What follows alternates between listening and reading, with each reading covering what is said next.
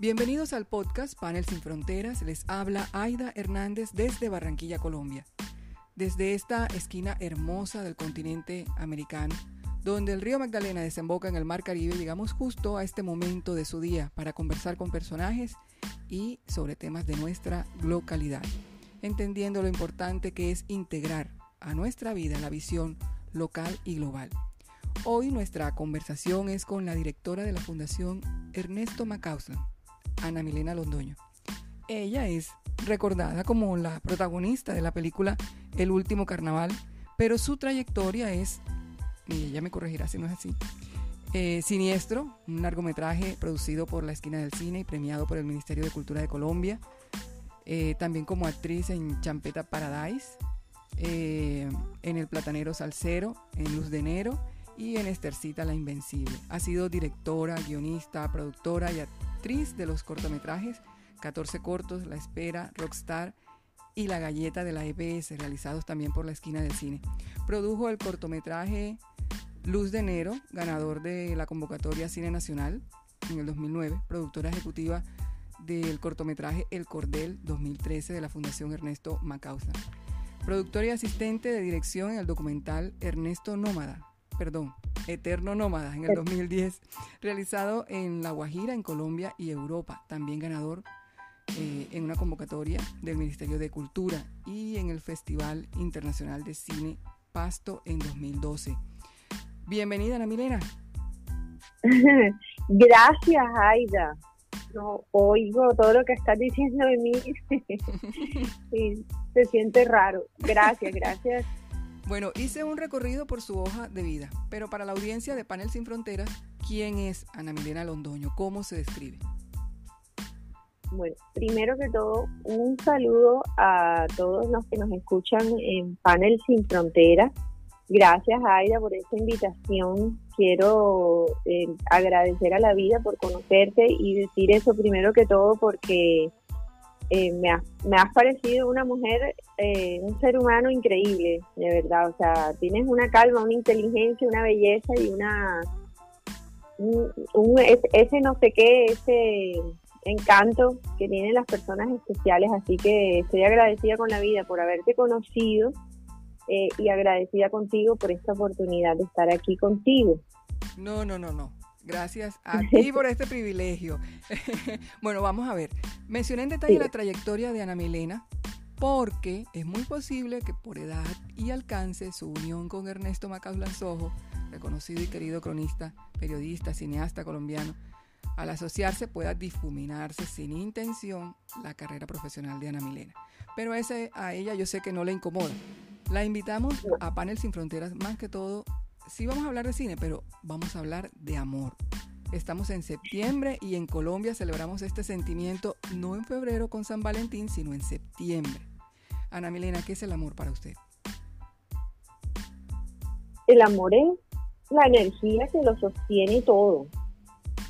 Yo he tenido la oportunidad de sentir todo el amor del mundo, he tenido la oportunidad de sentirme sostenida por el amor y también he tenido malos ratos sin amor, sintiéndome eh, sola, abandonada y la vida definitivamente es mucho mejor cuando uno sabe que, que el amor sostiene, lo sostiene todo. Entonces, yo, yo eh, para mí, pues el amor es, es eso, la, energía que, lo sostiene todo, que te anima, que te empuja, mm, que, que, hace que seas más feliz. Usted lo ha contado muchas veces, pero al cumplirse 10 años del fallecimiento de Ernesto, cuéntenos cómo se conocieron. Y si puede, pues y haciendo uso de su experiencia en el cine, ¿cómo sería eso en, un storyboard, por ejemplo? A ver, escena 1, eh, en sala de previa a la presentación de casting. El, eh, Edgardo está eh, seleccionando a los participantes al casting a participar y le pregunta a Milena si va a participar en el casting y ella dice, no, solo vine a traer a mi sobrino. Habiendo dicho eso, Ana Milena se queda pensando y dice, ay, pero si yo desde chiquita he querido ser actriz. Y le dice a Edgardo, ah, ¿sabes qué? Sí, sí, sí, apúntame, yo quiero ir, yo, yo entro con mi sobrino. Escena 2. Entonces fue así, fue así. Yo realmente mm, tengo un sobrino que cuando era adolescente, de chiquito también, pues había manifestado todo su ser artístico. Y mi hermana, lleva, por favor, lleva al casting, lleva al casting que Ernesto Macausen va a hacer una película. Entonces yo, claro, todo el mundo en Barranquilla sabía que Ernesto Macausen iba a hacer una película del carnaval. Todos queríamos entrar, entonces yo pues le hice el favor a, a mi sobrino de llevarlo y así como narré ahora, entré al casting como por no dejar. Eh, y, resulta que, bueno, cuando yo vi Ernesto, para mí Ernesto era una figura con la que yo había crecido viendo en televisión, cuando Telecaribe era el único canal, o sea, había dos canales. En esa época, los pelados ahora no tienen ni idea qué es eso, pero nosotros crecimos con dos o tres canales. Eh, yo soy de la edad de piedra de la televisión en blanco y negro. Yo vi televisión en blanco y negro como hasta los siete años, algo así. Y, bueno, entonces había visto, había crecido viendo a Ernesto, admirándolo, no solamente yo, o sea, en mi casa todo el mundo, o sea, paralizaban las cosas porque iba a, iban a dar mundo costeño. Eh, entonces, digamos que eh, conocerlo, verlo, fue como, wow, y además con lo alto que era.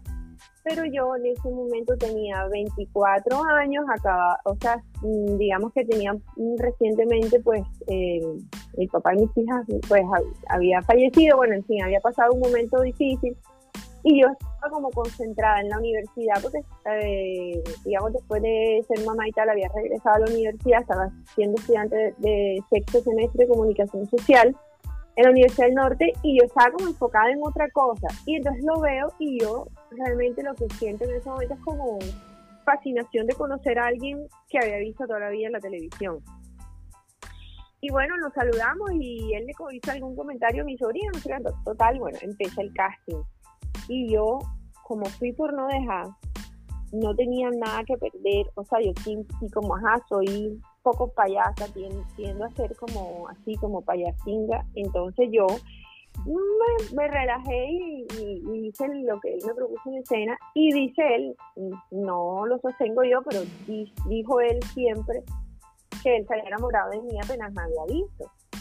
Eh, y entonces después, bueno, se enteró de mi historia, entonces empezó como a ver cómo me entraba, digamos, que si yo tenía dos hijas, que cuál era mi historia, no sé, entonces empezó. Y como de todas maneras yo por estar en, la Universidad del Norte este semestre, él había hecho el convenio que los estudiantes iban a estudiar, eh, a trabajar en la película, y entonces yo de todas maneras lo iba a tener que ver en algún punto. Bueno, la vida nos cruzó, bueno, Barranquilla es una ciudad pequeña, pero nos cruzamos varias veces en un almacén que había antes que se llamaba Superley, nos cruzamos, o sea, él estaba en Barranquilla, y bueno, eh, ya después nos cruzamos en cosas de trabajo, y él como ya se había enfocado en enamorarme, no le costó ningún trabajo porque... Bueno, y siendo él el famoso, el personaje, eh, Ana Milena, ¿le pasó lo mismo o no? No, yo, como te digo, yo sentía fascinación por él, pero realmente, como siempre lo, lo digo, es que yo creía que él era un señor casado ya, o sea, yo lo veía él como eh, allá, lejos, pues, el, señor importante casado con, no sé, no, no sabía si, como en esa época no había Instagram ni nada, pues uno realmente no era que supiera mucho de la vida de la gente. Eh, y bueno, sí sentí como, lo que pasa es que Ernesto era súper encantador. Eh, tú, lo sabes, o sea, todas las personas que, bueno, o la mayoría pues de las personas que conocí a Ernesto tenía un encanto de... Eh, ¿qué, me, ¿Qué me dicen a mí todavía Ernesto? Que era muy detallista, por ejemplo, preguntaba por tu mamá, por tu papá, si tú le habías contado algo de tu abuela, se acordaba y te preguntaba por el nombre de tu abuela. Eh, generalmente siempre que tú le podías pedir un favor de algo, un contacto y él te podía ayudar, o sea, te ayudaba, o sea, él era una persona que parte de la misión con la que vino, digamos, fue que él sabía que él tenía que ayudar o servir o, enseñar o algo. Entonces, digamos que su disposición en la vida, en términos generales, no que haya sido por 100%, pero en términos generales, una persona que vino eh, a ser encantador. Entonces, yo encantador de muchas maneras. Entonces, mm, yo, pues, por supuesto que no me resistía a tres intentos de él de, querer salir conmigo. ya después que supe, digamos, que, que no estaba casado, o sea, que como que, eh, digamos, supe sus intenciones de frente, o sea, que sabía cómo era eh, lo, que, pues, en que me estaba, pues, enamorando. Entonces, bueno, me dejé enamorar. no me opuse. Y sí, y por supuesto que me encanté, o sea, por supuesto que me enamoré, o sea, me enamoré así súper, súper locamente, o sea, es que Ernesto, eh, bueno, era fascinante, era fascinante para mí, además que yo tenía dos niñas pequeñas, o sea, él, él llegó a ser el papá de mis hijas, o sea, él es el papá de mis hijas.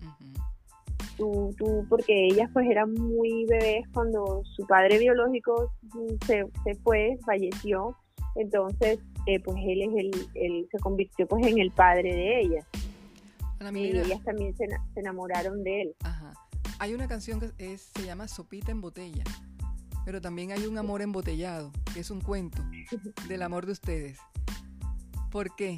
Cuéntele a la audiencia de ese amor embotellado. nosotros veníamos de regreso de Valledupar por carretera Barranquilla, se, era el último día del festival, que él amaba ese festival, él amaba Valledupar, tenía muchos muchos amores en, en Valledupar, con la ciudad, con los amigos, con la gente. Eh, y, y, veníamos de regreso y estaba lloviendo a cántaros, así como cuando el vidrio se pone como un papel blanco, y veníamos muy despacio, la verdad eh, pero nos daba también un poco susto quedarnos ahí parados en medio de la carretera, no sabíamos cómo, entonces él dijo, bueno, vamos a ir despacito y realmente veníamos despacito. Y el carro con la eh, se deslizaba por la carretera porque como con el aceite de los carros, la sal, la lluvia, bueno, total, él perdió el control del, del carro. Y nos fuimos rodando así, yo lo sentía como en cámara lenta, ¿no? Nos fuimos rodando y nos dimos la vuelta, el carro dio completamente la vuelta, quedamos en sentido contrario y eh, había una cuneta, o sea, una bajada como al manglar y el carro rodó y quedó de lado, ahí completamente tirado. Entonces, como veníamos de Valle Par, pues habíamos, traíamos eh, Olpar de, de Valle Par y cuando logramos, bueno, entonces el salir del carro fue muy complicado, no teníamos nada con que romper el vidrio, no sabíamos el truco que supimos después que la, la, donde uno descansa la cabeza en el carro tiene dos tubos metálicos uno eso sirve para romper los vidrios pero bueno eh, no teníamos nada con que romper. En total al fin fue como literal un parto porque el vidrio del carro tenía esa, esa película protectora entonces fue realmente como salir del carro como con un parto así abriendo unos pasos en medio de esa película del vidrio y cuando yo estoy afuera y antes de que él salga, yo desesperada, pero sal, sal, sal, yo, tú sabes, de peliculera creyendo que el carro en cualquier momento iba a explotar. Eh, y él, no, espérate, vamos a botar las botellas. Y yo, pero ¿por qué te pones a pensar en una botella ahora cuando tu vida corre peligro? Porque después viene la policía y dice que estábamos borrachos. Yo sé cómo es la cosa. Y yo, pero si no estábamos tomando, nos pueden hacer la prueba. ¿Qué botes las botellas? Bueno, total, dice mi mejor intento y boté las botellas, pero cayeron ahí mismo, o sea, entre los nervios y, bueno, sí. Entonces él cuando ya vio que yo había tirado las botellas, él salió del carro, eh, como pudo también nos cortamos las piernas, o sea, los brazos, bueno, sí, salí, salió del carro y cuando él ya sale, viene y él sí tira las botellas un poquito más lejos, porque yo las había tirado eh, mal, pero bueno, entonces total, logramos salir en esa carretera de, ya, ya veníamos por era como el kilómetro 18 de Tasajera, más o menos. Entonces ahí no había señal. Bueno, al fin logramos llamar. Y él después de esa historia, que yo mira lo la enredada que yo me pegó, él tenía esa magia para escribir y escribió una, una crónica hermosa que terminó siendo pues una declaración de amor que habla del amor, que dice que el amor es de quienes lo sienten, que que el amor es como, una cosa bellísima que dice que, como el, el, cuando el jabón queda entre las juntas de la cerámica del baño, algo así, hace una, una semejanza con la cotidianidad de, la, de una pareja, de lo que es el amor en pareja. Y él convirtió ese accidente en una declaración de amor para mí, para, para nosotros como pareja y para la familia, porque además esa botella después pasamos por la carretera y yo me bajé el carro de a recoger, y dije, bajemos a ver si están las botellas y, encontramos las dos botellas. ¿Y eso cuánto tiempo después? Que tal vez como un mes. Ahí estaban las huellas del carro, o sea, pudimos ver cómo, eh, cómo nos habíamos caído, o sea, estaba todavía el camino abierto sobre la, la grama todavía, no, no había crecido. Bueno, usted dice, que, que eh, era como medio peliculera en el momento. ¿Hubo algo de película allí, de, eh, de esa eh, tragedia que se diera en, en, el, en el diálogo? Yo me iba a morir, yo me iba a morir, ¿no? Yo me, yo cuando vi que el carro se dio la vuelta y que nos, que nos íbamos a, yo dije, me maté, o sea, yo dije, me, te, lo juro, dije, yo, tú sabes la propia de las peladas, entonces yo le dije a Ernesto, le, nos cogimos la mano, así como la despedida, y le dije, te amo. Y, y después que le dije, te amo, empecé como a hablar con Dios, pasé las, las paces.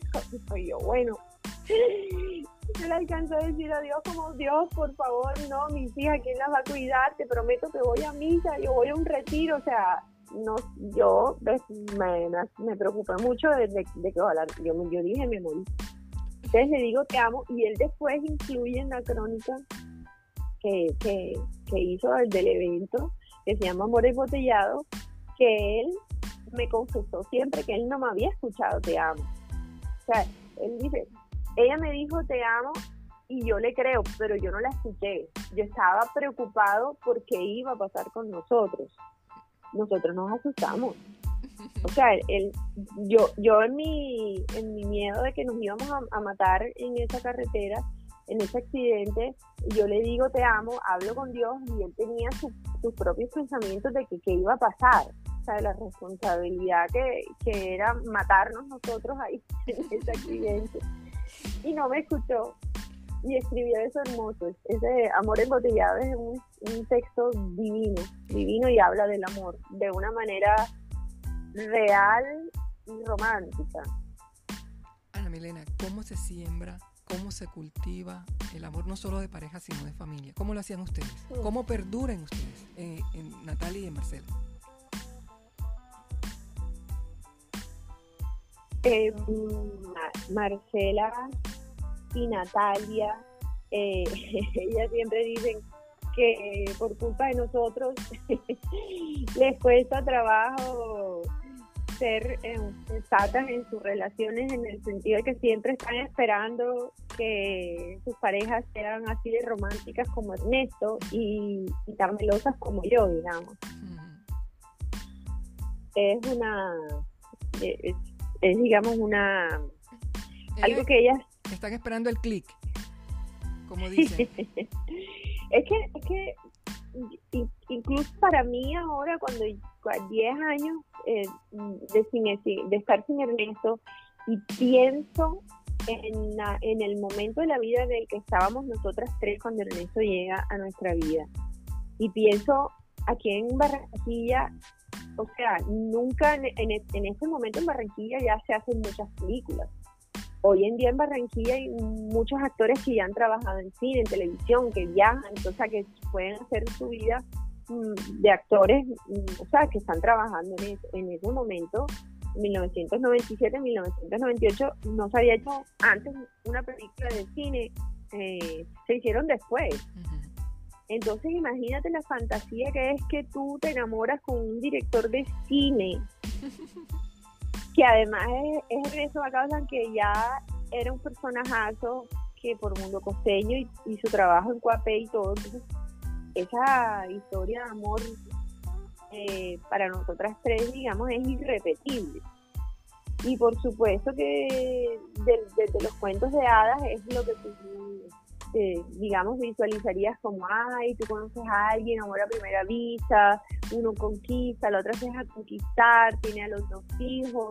O sea, realmente nuestra, historia amor es bella desde ese punto de vista del imaginario de una fantasía que de hecho ahora que estoy hablando contigo eh, lo la y te la estoy contando y la siento como si fuera de otra gente ya la siento como demasiado fantasiosa como que yo ahora mismo no me imagino que me van a enamorar así que voy a conocer un tipo así o sea una cosa mandada de Dios.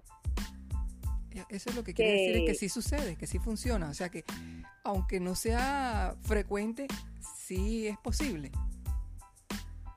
Es posible claro es posible es posible, sí. Eh, yo no sé, ellas, lo, lo, que pasa es que Messi y yo, digamos que no, no, no hay matrimonios perfectos, no hay parejas perfectas, no hay, eh, el amor tiene tiempos, el amor tiene, tiene momentos, tiene etapas, el amor se va transformando, eh, tienes que tener ganas de amar también, pero ellas lo que vieron más allá de cualquier crisis es que él y yo siempre estábamos eh, en con la convicción de que a pesar de cualquier cosa, el amor estaba allí vamos a volver al amor.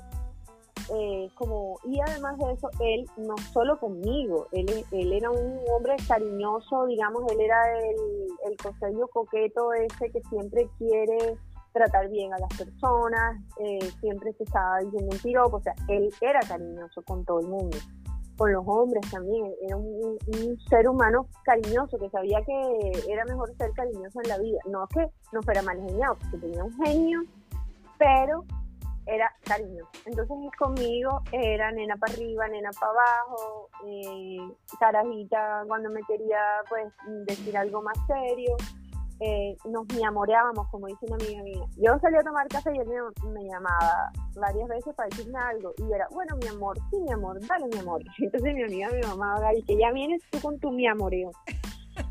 Eh, y era así, o sea, éramos así y era, y era real, era, era honesto, nos, nos mi amoreábamos mucho, pero, pero sí, porque nos encontramos dos seres humanos que nos gusta decirnos mi amor. Ya, él le gusta decirme mi amor y yo también, siempre nos, nos tratamos bien. Entonces, tal vez visto desde los niños, desde las niñas, pues, o desde las personas eh, chiquitas, uno visual o imagen termina con ese imaginario que las parejas tienen que ser románticas, entonces nosotros salíamos a comer los viernes, entonces él me mandaba flores, entonces él me dejaba, no, más Ernesto me dejaba pues en, la etapa de, la conquista teníamos una libreta y todos los días me mandaba eh, con el mensaje de la película, cuando yo no estaba en rodaje, una libretica con mensajes de amor, de notas.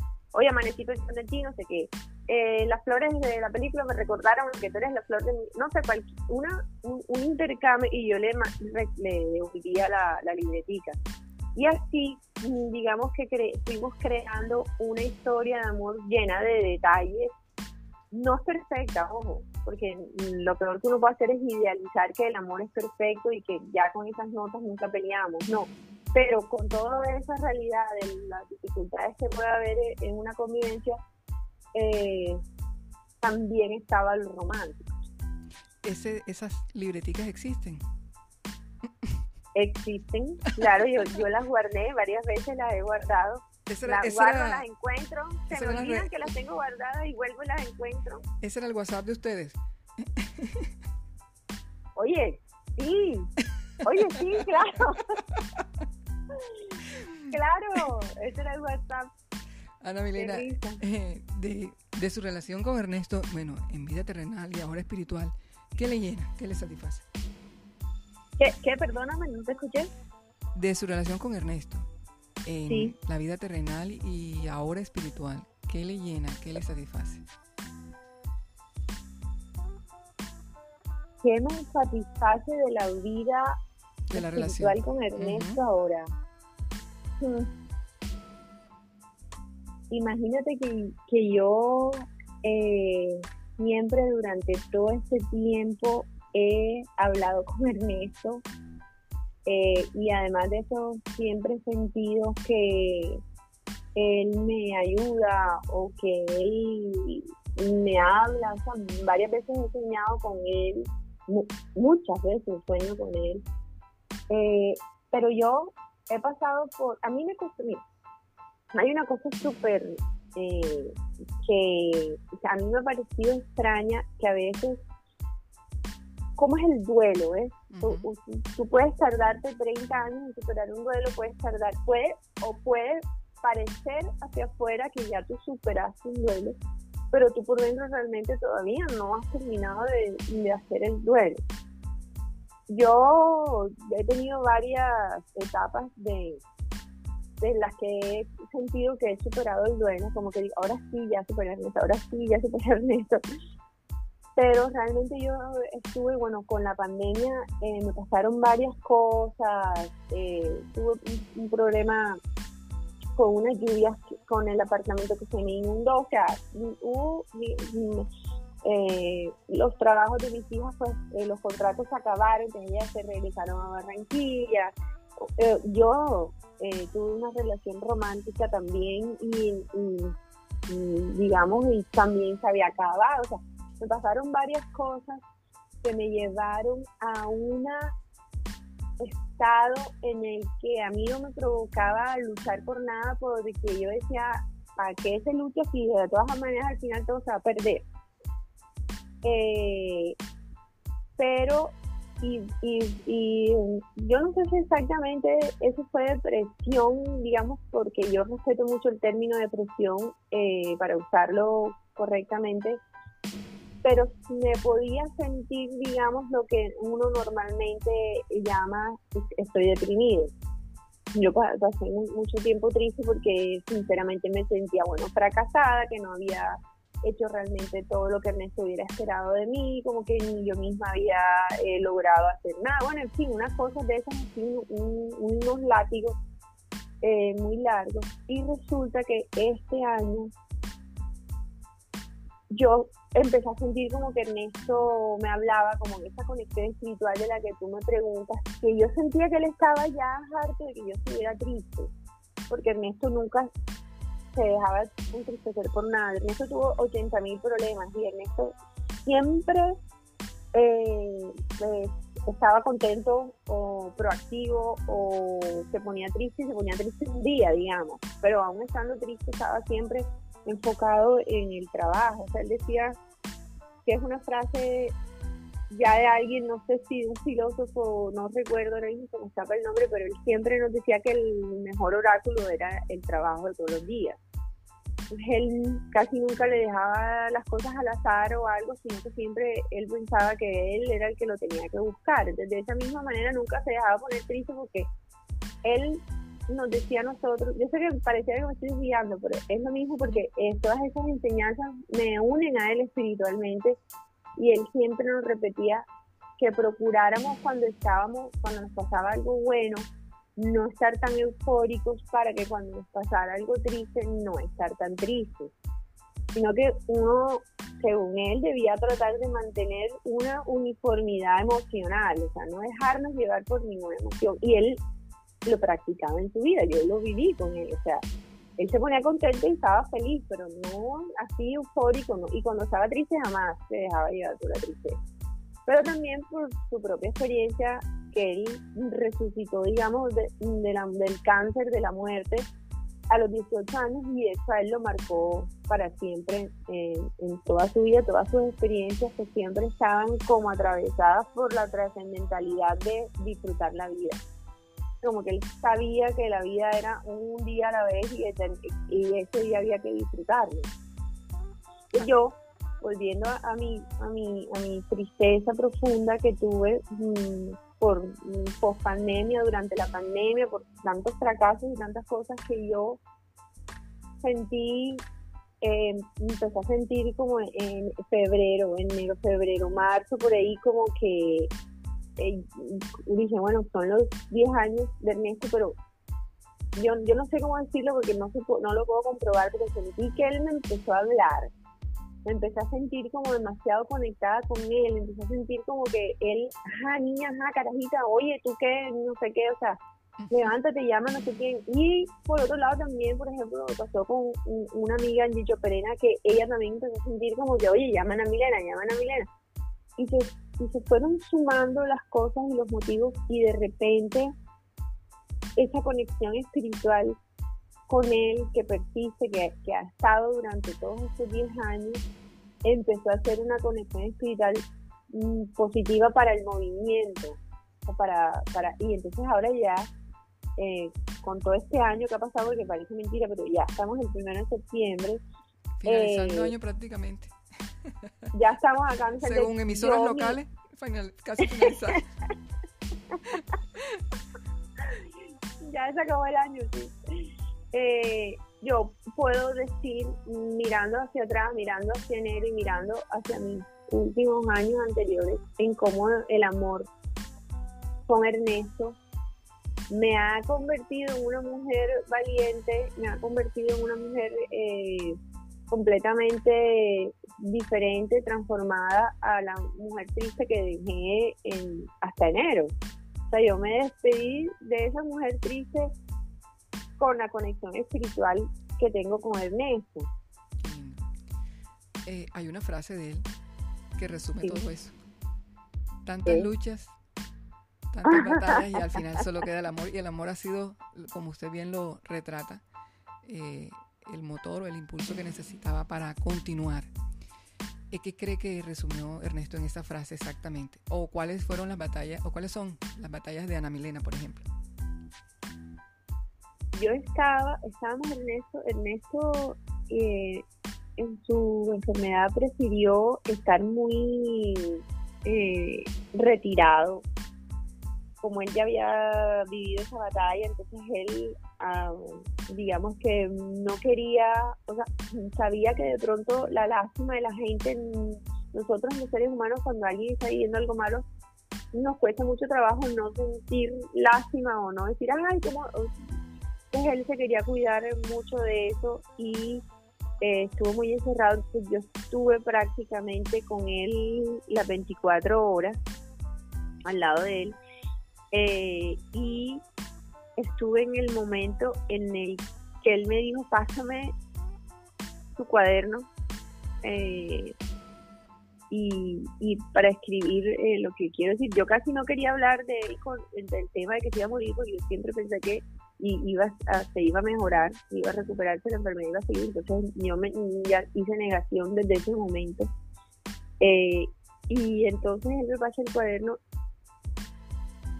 y esto, o sea, te lo estoy hablando, pero lo estoy viendo ahora mismo, de, él sentado en la hamaca con el cuaderno y escribiéndolo. Eh, claro, Ernesto, mm, no hay una, un periodista comprometido con el periodismo que no haya batallado en la vida.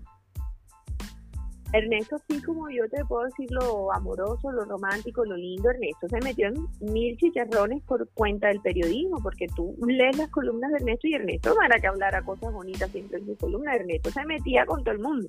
Sí. Entonces, claro, eh, en ese compromiso que él tenía con el periodismo, que denunció muchas cosas también y también decía lo, lo, lo que había que decir, eh, tú lidió muchas batallas.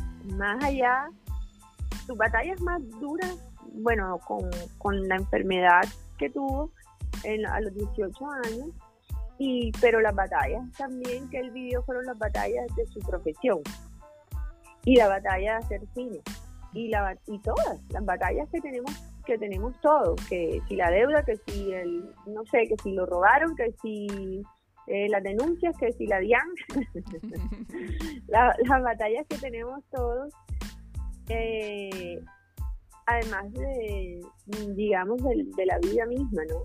De, la vida misma es, es una batalla. Es una batalla que, que él decidió venir a ganar con amor.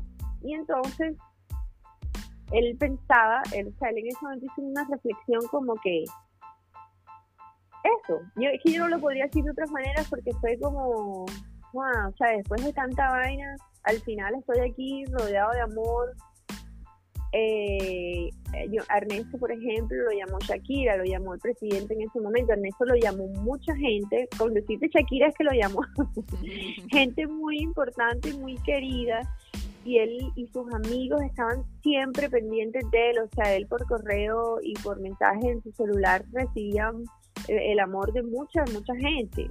Hubo también mucha gente que no se alcanzó a enterar que él estaba enfermo, pero los que sí sabían lo rodearon de amor, no, no necesariamente físico en, persona, porque él no, no, se quería dejar ver, pero sí supo el, del amor de la gente, le dieron el, periodismo, el mm, premio de, vida y obra del premio Simón Bolívar, eh, que él pensaba que él iba a sobrevivir. O sea, cuando le entregan el premio, él no va porque estaba en quimioterapia, pero él estaba vivo. O sea, pues, estábamos seguros que iba a sobrevivir. Eh, los, sus compañeros de trabajo del Heraldo le mandaban, le, hicieron una tarjeta. Eh, no, no, no. O sea, ese hombre vivió lo, lo que es ser amado. Él se supo amado en ese momento de, en, en esos días de quimioterapia. Entonces, Mm, tengo que resaltar eso porque no solamente como que el amor mío, no, el amor de todas las personas que realmente eh, alcanzaron a, recibir ese amor de él de muchas maneras, con sus enseñanzas. Él, digamos que de sus pupilos en Heraldo, la mayoría lo recuerdan con mucho cariño por eso, por su manera de enseñar, por su manera de, de dedicarle tiempo. Y, y sí, sí, al final queda el amor al final queda el amor, que es lo que, digamos, podría decir yo que me levantó a mí de mi, de mi tristeza, es eso, es el amor, y al final eso es lo que nos queda el día que dejamos este cuerpo, o sea, lo que amamos y lo que nos amaron. Antes de iniciar la grabación busqué en Google, se me vino a la cabeza la frase que siempre le dicen a uno, el amor se demuestra con hechos, no con palabras. Y llegué a, sí, y llegué a, al versículo primera de Juan 3:18 y dice, hijitos míos, no amemos de palabra ni de lengua, sino de hecho y en verdad. Y todo lo que usted está relatando eh, está relacionado precisamente con los hechos que mantienen, eh, mantienen la, fe, la esperanza, eh, que le dan energía, esa energía que como definió en un principio el sentimiento, el amor, eh, a una persona. Sí. Ernesto,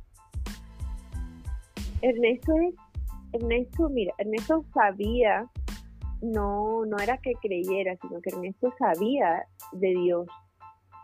Ernesto había visto a Dios, Ernesto sabía que, que Dios era el que lo había, eh, le había dado la oportunidad de volver a vivir. Su vida era testimonio. él, era un resucitado de Dios. Y él no era que, digamos, que viviera eh, hablando de eso, pero era, era, él vivía de su manera. Ya, él, digamos que no era el propio que tú ibas a ver en misa, no era el propio que, que iba a estar, eh, eh, digamos, sacando en cara que él sí creía en Dios. No, él era de esas personas que sabía de Dios y ya. O sea, él ni siquiera lo discutía si tú querías creerlo o no. O sea, él sabía que Dios estaba. Y eh, seguramente vivía en Juan 1.18. Juan 3.18. En Juan 3.18. Seguramente. Seguramente. Y si hablamos, y si hablamos de hechos y de cómo eh, se demuestra ese amor, eh, podemos recordar que ustedes, ustedes se casaron varias veces.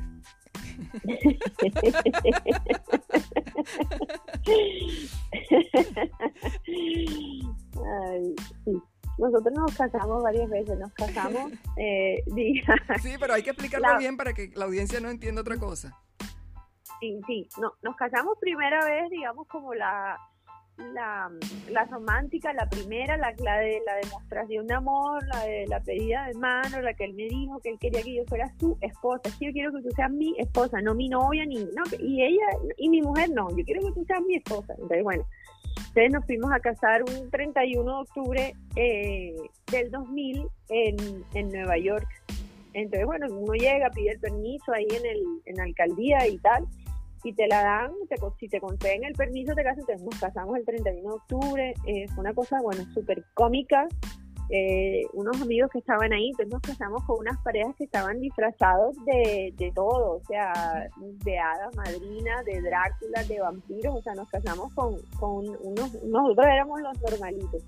Después nos casamos, llegamos a, a Barranquilla, nosotros vivíamos en Bogotá, después, bueno, vivimos en, Barranquilla, entonces nos casamos.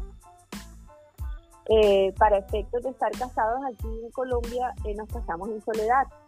Eh, bueno, a Soledad y la celebración, la celebración de, del de Nueva York fue ir a comer a un restaurante indio y después ver el desfile, ¿no? El, desfile famoso de, Nueva York del 31 de octubre. Y el, el de Soledad lo celebramos comiendo butifarra. Él, yo.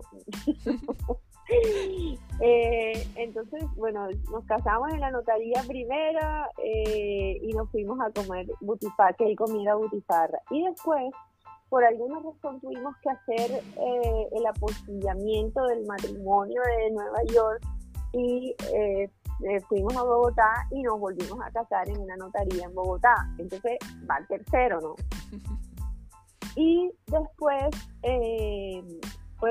Cosas de la vida, eh, no nos habíamos casado por la iglesia, porque no, no habíamos podido, nos estábamos esperando a la espera, a la espera de unos papeles míos, de mi primer esposo, del papá de mis hijas, pues. Y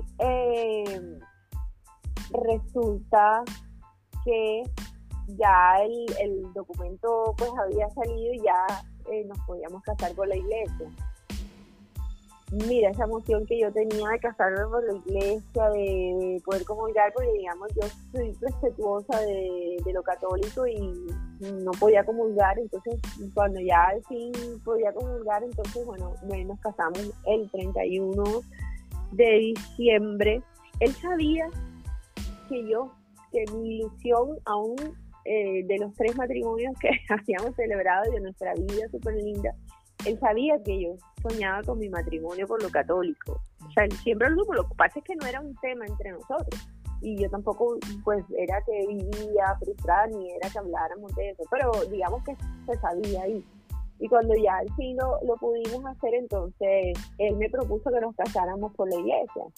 Pues nos casó Monseñor Tamayo en la catedral, en la, en la capilla de la catedral, un matrimonio que fueron 40 personas, o sea, la familia fue súper íntimo, porque él decía, no vamos a hacer un escándalo ese matrimonio, porque eso nos vamos a ver ridículos nosotros casándonos por la iglesia a esta edad, que no sé qué. Entonces fue una cosa muy familiar, muy íntima. Él se casó, se puso una guayabera blanca y debajo de la guayabera blanca se puso la camiseta Junior mis flores eran eh, blancas, rojas y azul, eh, los pajecitos que el pajecito que llevaba el, los anillos iba con el vestido del junior, el otro pajecito también iba, o sea, todos los pajecitos o niños, varones iban con el, camiseta del junior. Y las y las niñas que estaban que eran las de las flores eh, y fueron de rojo y, era así, entonces cuando ya después que nos casamos, la ceremonia que hicimos ahí en el salón parroquial de, la catedral, él se quitó la guayabera y, y, todo el tiempo estuvo con su camiseta del junior, el pudín era eh, con los colores del junior. Y ese matrimonio fue muy, muy lindo porque digamos que para mí simbolizó ya Dios está con nosotros, porque Dios está con nosotros siempre bajo cualquier religión y bajo Dios es uno y está con, con nosotros. mientras tú quieras estar con Él eh, y aceptarlo, pues Dios está esperando que con es para mí también. Entonces, pero para mí, eh, digamos, desde mi, mi, religión católica, para mí era muy especial eh, dar ese paso. Mi mamá estaba, mis hermanas, que son así súper eh, súper practicantes también estaban muy felices. Entonces fue una felicidad muy grande para, para todos, pues, para la familia, para espiritualmente, digamos. Fue, muy lindo, fue muy lindo ese matrimonio. Bueno, este episodio ha sido dedicado al amor, pero hay un amor también eh, que ustedes compartieron y fue, o es, el amor por el cine. En la época que, de, que usted y, y Ernesto se conocieron e hicieron el último carnaval, no había la tecnología para producir cine que hay hoy. Eh, y su hija Natalia, que es la directora de la fundación, en el canal de YouTube hay un video en donde invita a las nuevas generaciones a inspirarse en la obra de Ernesto Macauslan para producir. ¿Cuál es el sueño que ustedes tienen con la fundación? Ay, qué linda esa entrevista, me estás poniendo, mejor dicho, a llorar, me tienes con el ojo aguado y me estás poniendo a pensar muchas cosas eh, que a veces uno asume y no se acuerda de ellas hasta que alguien no le hace hablar de las cosas. Así que bueno, te lo agradezco. Eh, nosotros soñamos, queremos hacer mm, de la fundación lo que Ernesto hizo eh, con su mundo costeño y con su vida, porque Ernesto, si tú miras los mundos costeños de él, los miras, nosotros ahora queremos hacer para los 10 años unos videos de él, y casi no hay videos de él. De los trabajos de él. Ernesto no era protagonista en sus videos, él hacía el cabezote, presentaba y en las entrevistas casi no sale, él se enfocaba totalmente en el entrevistado. Entonces la fundación quiere seguir esa línea de que el, de ayudar, de mostrar. Nosotros habíamos estado haciendo trabajos, hicimos varias actividades con las comunidades porque eso a mí me mueve mucho eh, trabajo con las comunidades, sentir que vinimos a servir y poder hacer, eh, digamos, la labor de servicio de esa manera. Y hemos estado en la Chinita, hemos estado anteriormente, pues antes de la pandemia, eh, digamos que como la escultura Ernesto estaba en, el Parque de la Chinita y fuimos varias veces allá, ese era como nuestro centro de donde más operamos y también estuve con, trabajando con la biblioteca piloto en la aduana con los niños de Barlovento que asisten allá y les hicimos varios talleres de danza. Fuimos al sur del Atlántico también, estuvimos eh, varias veces en el sur del Atlántico haciendo campañas de, educación, de lectura, de teatro. Pero digamos que ahora en esa nueva post pandemia, en esta nueva versión de la, de la fundación, queremos que con el legado de Ernesto poder mostrar también nuevos talentos, eh, dar espacios donde la gente eh, pueda también compartir sus saberes, donde vamos, estamos creando una cátedra Macausland, estamos haciendo el Esquina Fest que va a ser en noviembre, que es en, este año la, la, primera versión se llama Esquina Fest, el legado del Macausland, y queremos abrir esos espacios y, y que el Esquina Fest sea un evento de ciudad anual eh, para poder darle la oportunidad, así como Ernesto abría las cámaras y abría los micrófonos para que las personas mostraran sus talentos, queremos que la esquina sea eso también. Y que la Fundación Ernesto Macaulay con la Cátedra Macaulay y cualquier otro taller, como fusiones con otras eh, fundaciones, que es que el trabajo de transformar el mundo tiene que ser en comunidad, una sola fundación o una sola persona eh, puede ayudar a transformar el mundo, pero en la unión de las fuerzas es donde está la transformación masiva. O sea, podemos llegar a, cambiar, digamos, la percepción de muchas personas que tal vez no tengan todas las oportunidades si nos unimos. Entonces, pues a partir de ahora, con el Espina Fe, o sea, en este año estamos buscando varias eh, hemos estado hablando con varias fundaciones para, para unir esfuerzos y poder eh, hacer, eh, digamos, que la, la vocación del servicio y de la educación y de la cultura pues tenga más eco. ¿Cuándo es el Esquina Fest?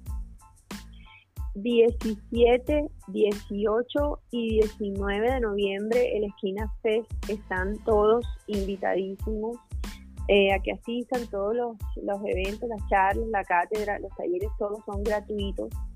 Eh, es en Barranquilla, la fábrica de cultura, así que todos los que nos están escuchando, por favor, agéndense Esquina Fest 17, 18 y 19 de noviembre en la fábrica de cultura en Barranquilla, en la esquina más sabrosa del mundo. Donde también se come butifarra y se se pone uno la camiseta del Junior y, se casa así. Ana Milena Londoño, actriz, cineasta, representante de, la directora de la Fundación Ernesto Macaulay y, representante también de Un Amor Sin Fronteras. Gracias por aceptar nuestra invitación. A la audiencia les agradecemos haber invertido estos minutos del día para escucharnos en Panel Sin Fronteras desde el Caribe colombiano. Este episodio hace parte de la programación del domingo en Radio Gabla Online que pueden escuchar en el sitio www.radiogabla.com.co. Los invitamos a seguir también nuestro blog panelsinfronteras.co y las cuentas en redes sociales en Facebook e Instagram. Pueden seguirme en Twitter como arroba Aida Hernández R, la inicial de Rúa al final. Feliz y bendecido día. ¡Listo!